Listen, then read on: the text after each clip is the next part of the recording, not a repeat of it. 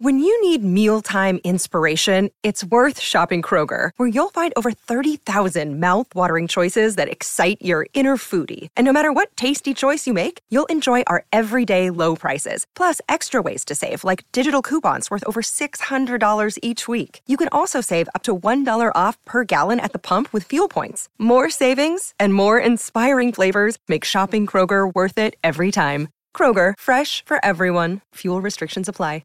It's like all the people who can afford a country club but don't get in one can now play pickleball, and like that's their what they're substituting it with. So you're describing good yourself. I hope you don't.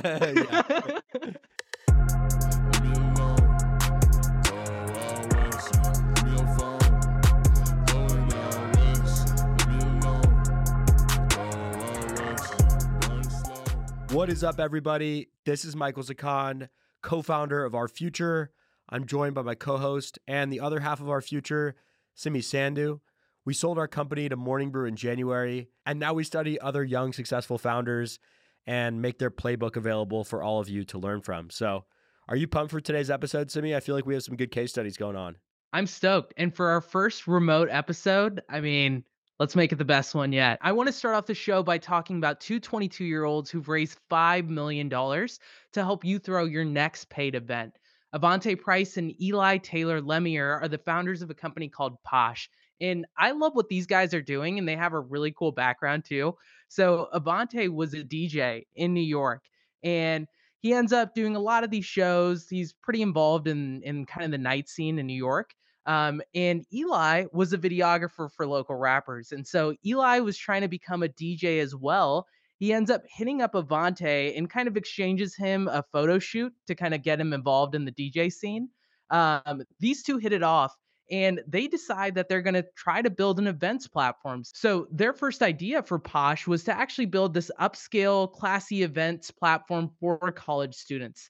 They ended up hosting 7 or 8 different events, but they hit a really interesting inflection point during COVID where they realized that the incumbents in the event space, like Eventbrite, actually weren't all that strong because they had decreased quite a bit in market share. And so they decided that they're going to be the guys to come in and be the young trailblazers and do something really cool. So like I said, they raised $5 million.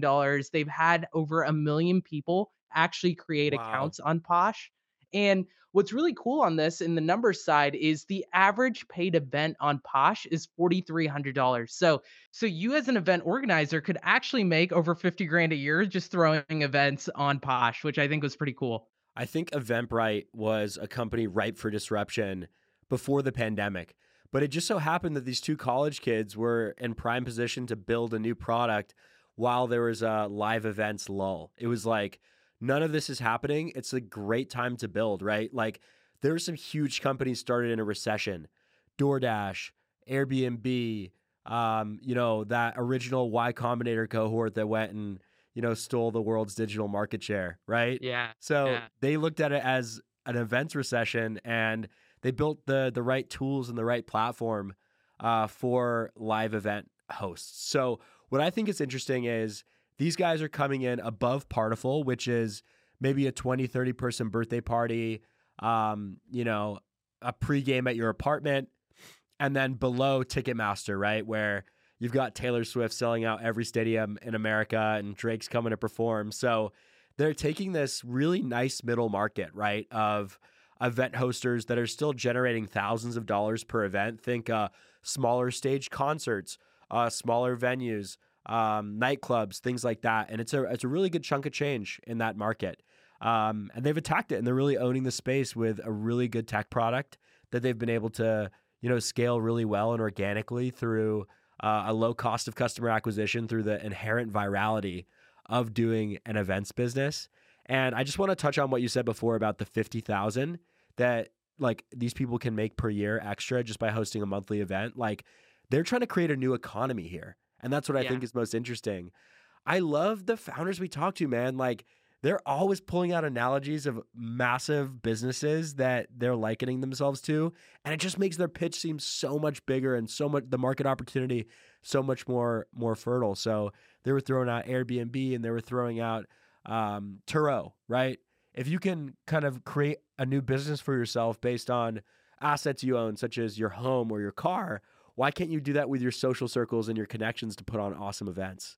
Totally. And I think looking at these guys, they had a background in trying to create startups that had some affiliation to the gig economy. So this is like an extension of that, but like on steroids, because like this paid events platform is just like the first entry point into like this whole ecosystem they're trying to build. But I want to double dive into the distinction, right? Because Posh and Partiful, I feel like they often just get lumped together. And I didn't truly understand like, or actually give it the real appreciation like these guys deserve, because when you're thinking paid events, regardless of the number of people who attend, that's Posh. Whereas I think like Partiful's entry point has just been, hey, let's just make it fun. Let's make it a cool, like vibrant UI that's really buzzy with Gen Z. And we're just going to focus on growth first.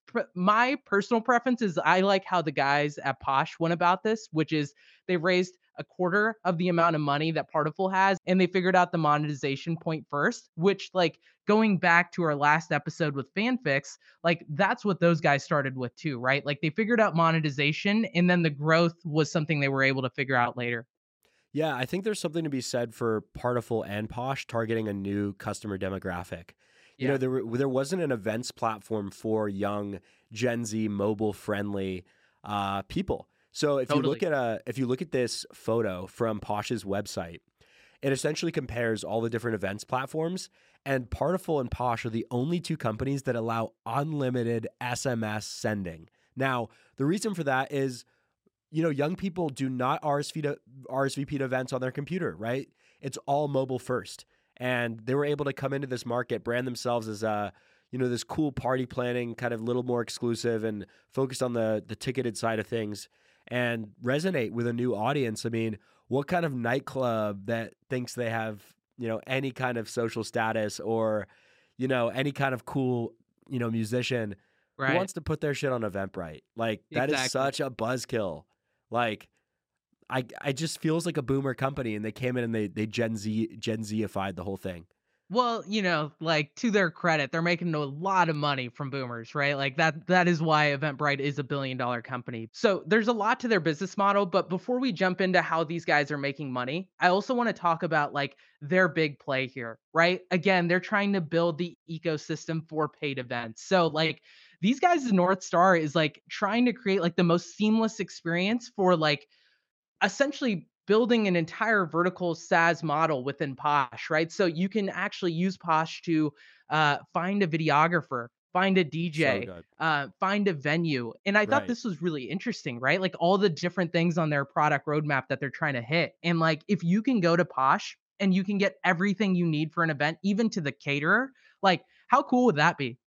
Yeah, man. I love this because when you're planning an event, it's such a headache to independently call local establishments, because remember that for event staff, it's still a very localized business, right? Like you have to find someone in your city, you need to go and pick up the speakers, you need a local security guard to run the list, right? There's a lot of upsells on top of like just hosting an event. There's a lot of costs that go into it that aren't being absorbed by any of the ticketing platforms, and that's what they're trying to do, is to become the vertical play. If Posh becomes huge, dude, it might be kind of smart to like set up some kind of supply business for photographers or for speakers or other kind of event needs, or, anything catering that specifically goes to Posh. It's like, it reminds me of like ghost kitchens on Uber Eats, right? Like you find a platform that's becoming like the norm and then you build a business. It's like Airbnb management companies, right? They're building a new economy here, and that's their big hairy vision that they're trying to get towards. So kudos to them for all the insane features that they're doing with Posh. Do you think that they're trying to do too much? Like they have so many features on their platform. It's hard to say, because from one side, like we talk a lot about how important it is to be focused, but everything they're building has synergies to the core thing, right? Like it's not like they're trying to do something that like has no parallels to their core business. So I think like what is the primary metric that they're probably gauging the success of Posh is like how many people can they get to sign up and create an event on Posh, and how often are they coming back to create and host more events using the platform? And my hunches is that if they can create more products or more things that someone can lean into when using their platform, that's only going to keep them coming back. Like if it's all there and it's this all in one platform, like why would I go anywhere else? Yeah. They're doing a great job of rewarding that consistency. They have a rewards program. It's like, get your favorite bottle of alcohol, or come and meet the posh team, or fly here or fly there. Right. So like they're treating their million milers essentially like Delta, like they have their DJs, their million event throwers. Right. And they have, they're going to buy a Tesla Model X for whoever reaches 10 million, I think, in GMV first. So kind of a big opportunity on the table there. Dude, well, we were just talking to someone who was telling us how, like, as old as these things have been, like referrals and giveaways will always crush. We talk about this a lot in the newsletter and media space about how people use referrals, and now like Beehive is trying to create like this referral system. But I think like people do this because it works. And so what you're talking about is this new product that they're coming out, or like new part in their business, called Kickback. So the idea is like, again, kind of playing into this like Noah Tucker model that we talked about last week. You mean the MLM model? If you're not taking a marketing tactic from Herbalife, then you're not a venture-backed founder. Well, hey, I mean, like ethics aside, I don't even think it's necessarily an issue here, but like it's effective, right? Like the fact that if I have a positive experience, if I can make $1 or $2, like just sharing this with other people so they come join Posh, like why would you not do this? New economy, bro. They're building a new economy for event organizers and participants alike. So yeah, it's kind of cool. Like you can use Posh to monetize like your social life, right? And it can be used for a lot more than nightlife and concerts. It has that vibe, right? Like Posh VIP. It's very much like backdoor to the nightclub type feel, but they also want to expand into more like non kind of nightlife events and stuff. So they're trying to break out of that box. But yeah, man, it's interesting. I feel like a lot of the consumer companies that we've talked about on this show, they all had a super low CAC. Like FanFix, this company, because it's so shareable, Line Leap as well, because the bars were the ones that distributed it and like gave them the like, you know, like it's almost like these consumer companies, they're just B2B companies disguised as consumerized companies. And I feel like that's the best place to be, right? Where businesses use your product and then distribute it out to the people that they're trying to reach. Because if you're trying to do the distribution, it's just so expensive, right? And that's why many consumer companies don't make it, is because marketing eats too much of their profit margins.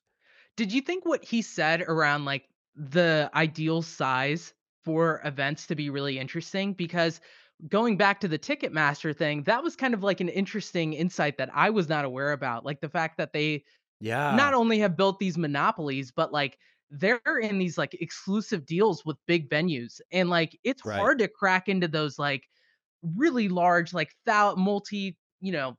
hundreds of thousands or thousands of people events, because like they've already locked in big deals. And so they kind of have to kind of focus on this market. Yeah. With the Taylor Swift stuff, people are really angry at Ticketmaster. And what Ticketmaster does is they pay these venues, say Madison Square Garden, for example, tens of millions a year to be their exclusive ticketing partner, because they know how much traffic is going to those venues, right? There's only a few amazing venues per city, right? So then Ticketmaster has to charge these extra processing fees, these junk fees, all this other stuff. And because they have the capital to be doing these exclusive deals, they've become less innovative. So their technology is also kind of crappy. So it's left a lot of people on online queues and not being able to get their tickets and stuff. And that's why the government is like investigating them as a monopoly, is because no one's been able to break into those markets because of those relationships with the biggest venues where all the biggest stars go. So interesting case study there.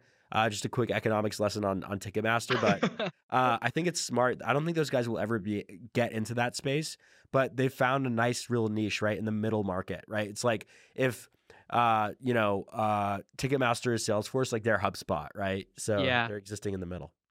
Yeah, I think there's no doubt these guys are going to be really, really successful. I also like their business model. It's sort of a hybrid model that they're leaning into.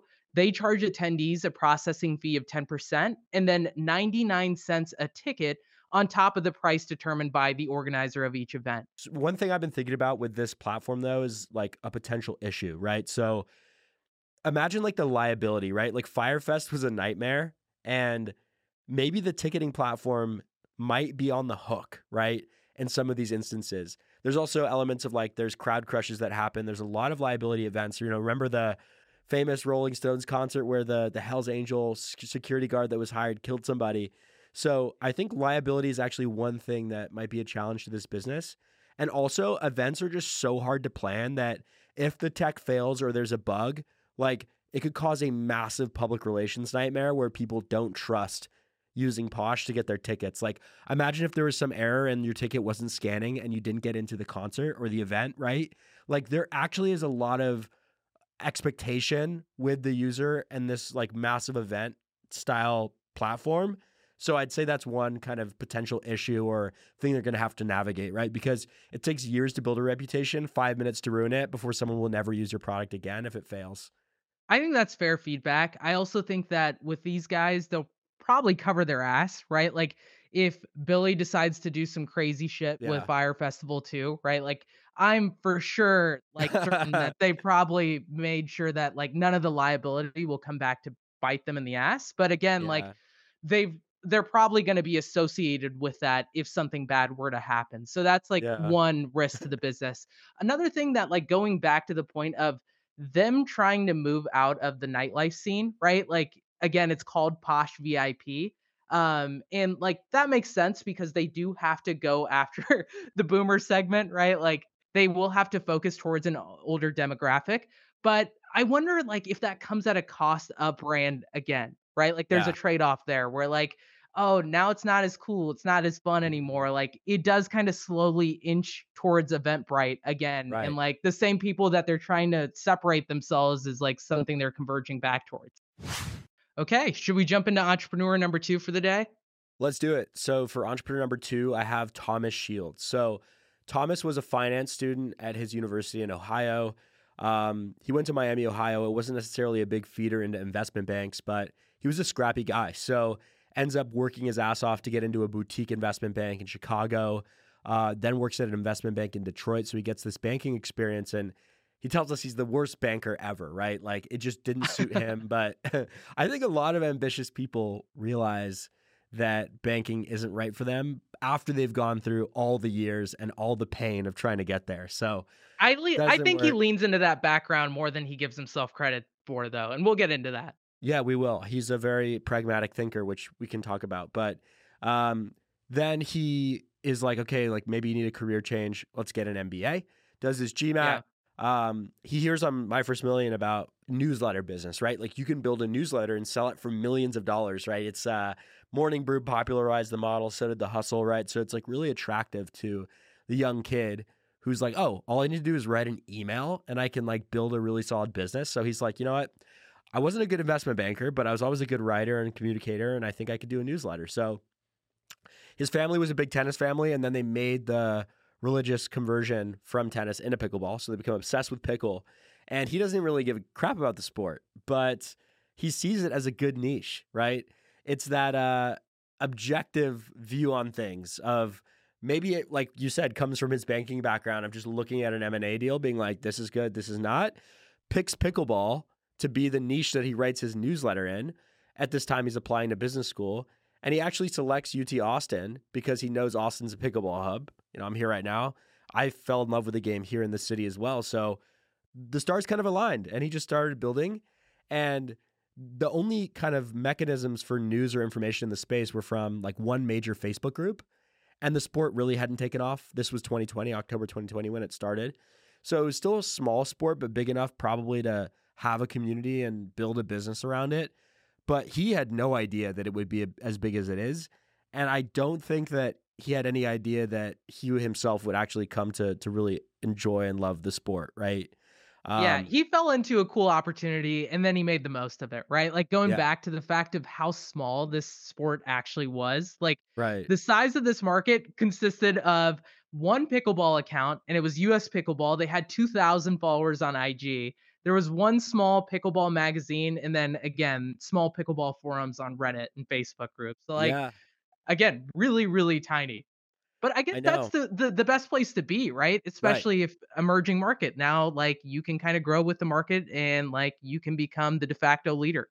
Well, let's talk about the newsletter business, right? Like, yeah, I think the window has closed on another one-size-fits-all newsletter like the Morning Brew or the Skim.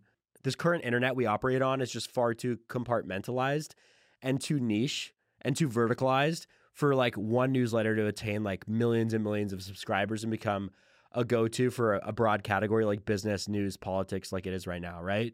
I think the opportunities for newsletters are in the niches. I guess Sean with the Milk Road, that was a big industry like crypto, but he kind of just did it all. But the model's been too popularized because the minute AI became hot, all these mofos on Twitter launched their AI newsletter, and it's become too saturated, and no one's actually become the market leader in that category, which I think is interesting.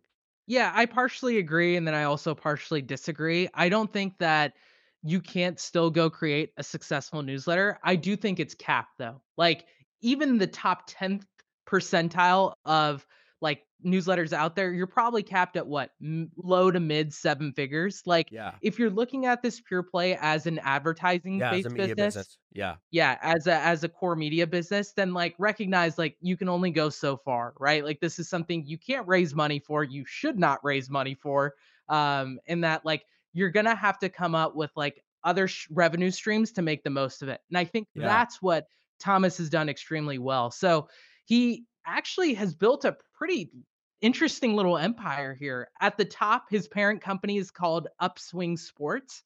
And then he has all of these subsidiaries and media properties and apps and investment firms and all this stuff he's doing. And I think this is kind of interesting. So the Dink is just one of several different properties, but it is the core revenue driver. And I'll let you kind of chime in on like what make up the other parts of his little empire here. Well, yeah, I mean, think about Morning Brew, right? Like our hero product is the daily, drives a ton of the revenue.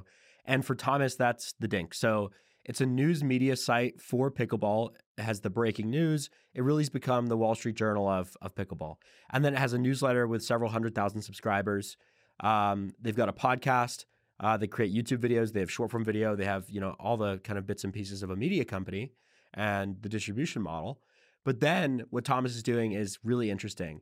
He's doing what very few media entrepreneurs can, which is going from pure play to a diversified, non-ad dependent business model. So he's exchanging his distribution in the industry and visibility for stakes in companies. So one is like a pickleball app founded by some like ex-Uber guys, Postmates guys. The other is a pickleball kind of inspired merchandise company, a fashion company started by some former like Viore people, something along those lines. And he has stakes in those businesses. So, you know, that is a potential revenue generating asset for the business.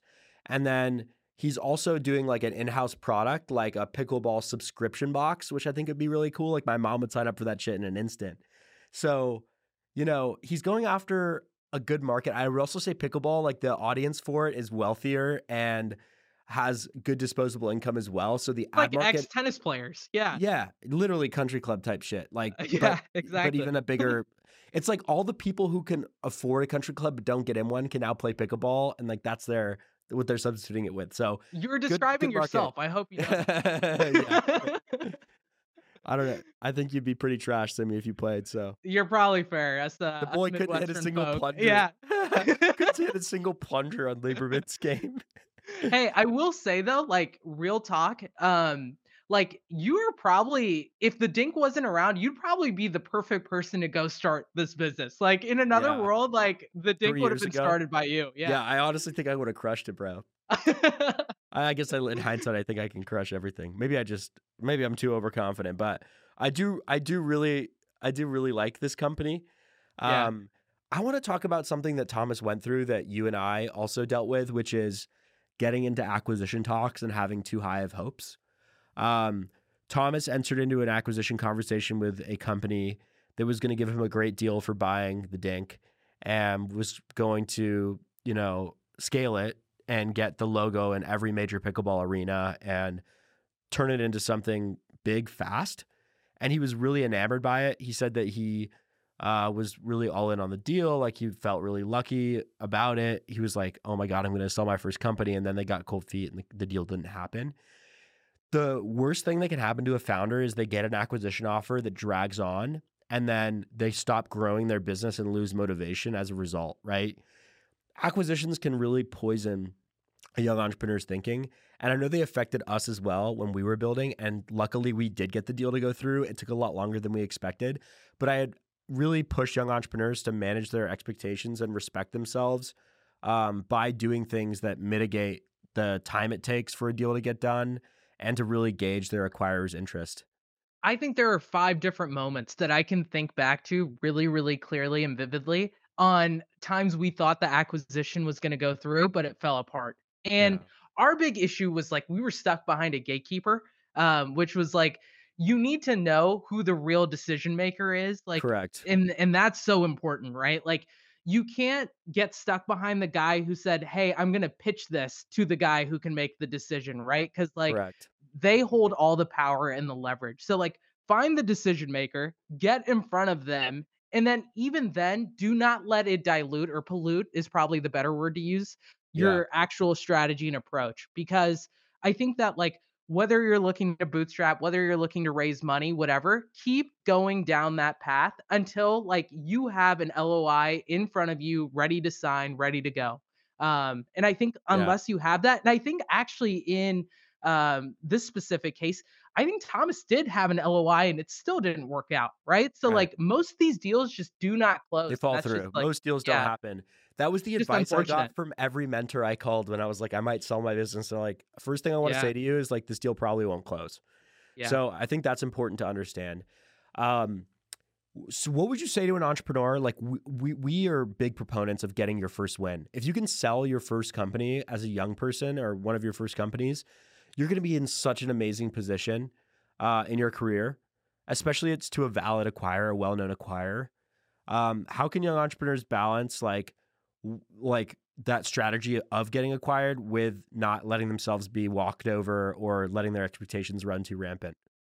I think it just comes down to like, do not stop what you're doing. Like keep building, keep going. It doesn't have to be this binary thing where it's like one or the other. You can do both simultaneously. And like, I'll be honest, I think that's what you and I did wrong. It was very much like we stopped our entire strategy, or like we were so adamant that the deal was going to go through that like we started to say like fuck it to the rest of our product roadmap because we were so bought in that the acquirer would just invest the resources when the time would come and that things would get way easier. Right. Well, let's get back into the media conversation. So what I think it's really cool to have like a small audience that's really bought into the topic versus, because there's 2 approaches in media, right? You go like niche and passionate, or like large and you're just playing a numbers game with eyeballs and then a small percentage converts. Like, what do you think is better? Like going the Morning Brew route or going the Dink route for a young entrepreneur? I like the strategy of going niche and then building again an ecosystem or a bunch of other high leverage opportunities out of it. Like Thomas is well positioned to like dominate the entire pickleball space, even outside of media. Like that's really, really cool. Yeah. Right. Versus like, again, if you're more general, you're more broad, like the best you can do is just like, you can become a compelling and like, again, a successful business, but not quite to the same degree. Like recognize you're probably going to have to share that center field with a bunch of different other players. And like, that's one thing you have to think about too. Yeah. It's also important to talk about focus, right? So he focused all in on pickleball, and that's because the industry really took off.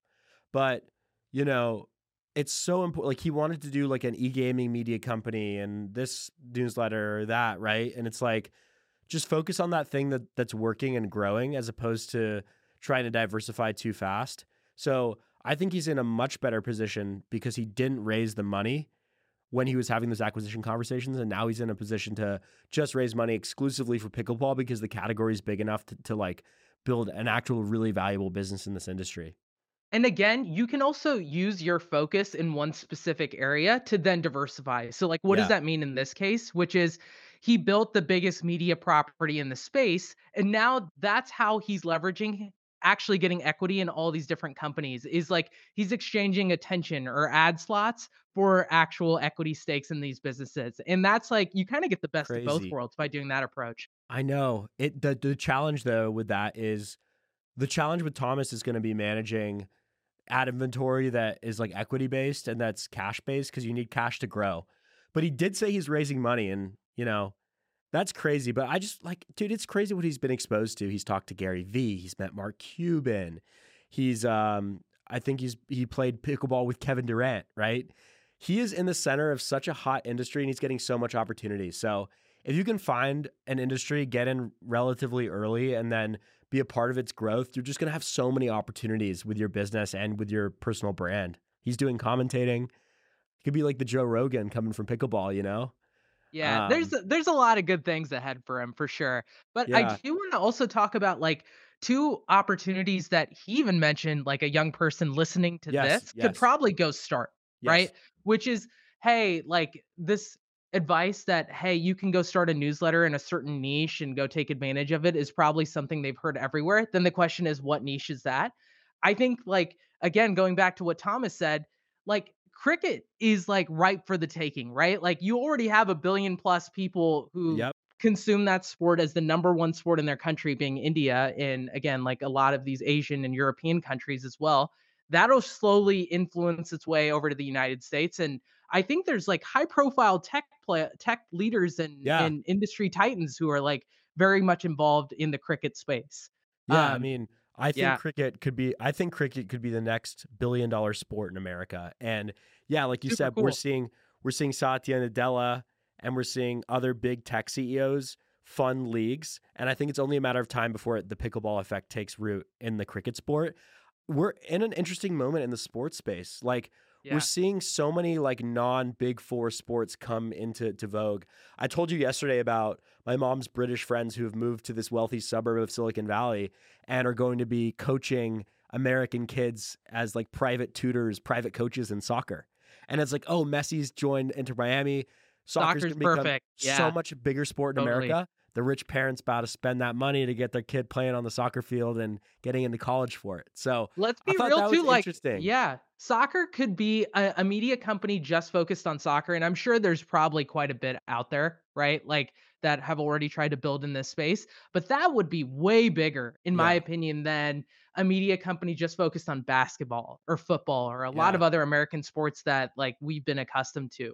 Another idea that Thomas talked about was like, creating a newsletter or media company focused on UFC and boxing. I thought this was a really interesting one, right? Because like who owns all that? These, I don't know who owns that. What, like owns a media company in that space? No, who owns the category for UFC fight news? I don't even know, but that's why it's cool, right? Like the fact that we can't definitively even think of the person who owns this probably means again there's an opportunity here. And I think the fact that like all these big name creators are now moved over towards like UFC and boxing. And this has become like the next big thing. Like for some reason you go become a high profile creator and then you go move into boxing, which is like a really interesting trend, but more eyeballs coming into the space. It's emerging. Like, again, this is where you should be focusing your efforts. There always will be a hot new sport just because it's pickleball now. It's like an industry where there's always a hot new game that people buy into. I just read about a card game that's blowing up in America. Did you hear about that on the Morning Brew today? No, like tell me about this card game that originated in China that apparently is like used to help build business acumen, is blowing up on like TikTok and stuff. And it's like find activities or games that are blowing up and have staying power, and then build like an information product around them or information business and news. So yeah, man, maybe when my time's up at the brew, then I'll take a look at whatever sport's hot and we'll build another media company targeting that space. I'm stoked, man. I know a lot of young people want to build like a newsletter. It's really, do you have the hustle or not? Like there really aren't shortcuts to building an engaged email list. It's a very valuable asset to have, but there's really no shortcuts. There's a lot that goes into it, whether it's just creating the best content in the world for your audience every day, to selling ads, to finding growth hacks. But you know, Thomas mentioned a few things. If you are in the newsletter business and you want to think about it, maybe you already have a newsletter. Giveaways crush it.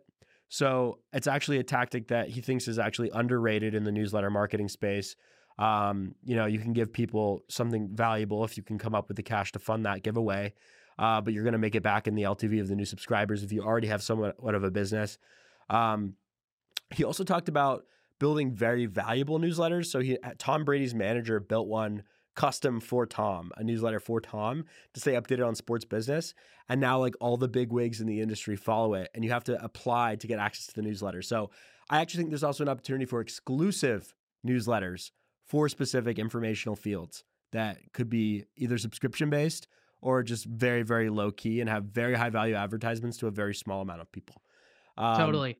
Yeah. So yeah, those are just two big things I wanted to talk about. I mean, apparently the Reddit strategy is pretty tapped, but again, you just have to go to these online forums and just really like talk with each person and try and become a member and push people to your newsletter. Yeah. So let's talk about that real quick, right? So tactically, here's what Thomas would suggest to get like your first 10,000 subscribers. And he actually mentioned that like you do not need to spend money. Like it just comes down to a hustle thing. So here's what he suggests. Let's say, for example, you're trying to build a newsletter focused on UFC, right? So first thing you want to do is go join every single UFC Facebook group out there, right? Create a Facebook page for your brand, friend request every single person who's active and posts in the group, send a message inviting them to your Facebook page. Obviously, you need to friend request them and then hit them with your content. Again, you have to do this tastefully, but it's a strategy that, again, it may not scale, but you can also like do little things to help yourself. So one example would be you just kind of copy and paste this by just hiring people on Fiverr.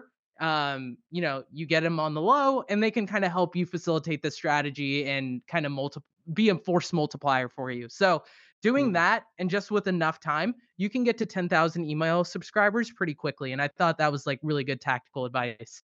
Great tactical advice. Great hack. I mean, that's what we're doing this podcast for, is to really give people that knowledge to go out and build similar companies to the kids that we talk about or adjacent categories. So thank you everybody for your time. I enjoyed this episode a lot. I think there was some really valuable information. Make sure to leave Our Future a review on Spotify or an Apple Podcast, or just give us a like and a comment and a sub on YouTube, because that's kind of our main destination for growing the show now. So thank you everybody for your ratings. We need some ratings right now. Things are looking a little sad on the Apple Podcast rating page. If you give your boys some love. If you give us a review, take a screenshot of it, like in the process of giving it, and then DM us on Twitter or Instagram. Info's in the show notes, and we'll give you a shout out on the pod. So thank you very much, guys. Stay frosty. Stay frosty. Peace. We had 50 people make over $1 million a year. That's crazy. And we had 2 people make over $10 million that year. Quarterback money. That's crazy. Yeah, but there's only one guy who made hundreds of millions from courses, and it's you. Yeah.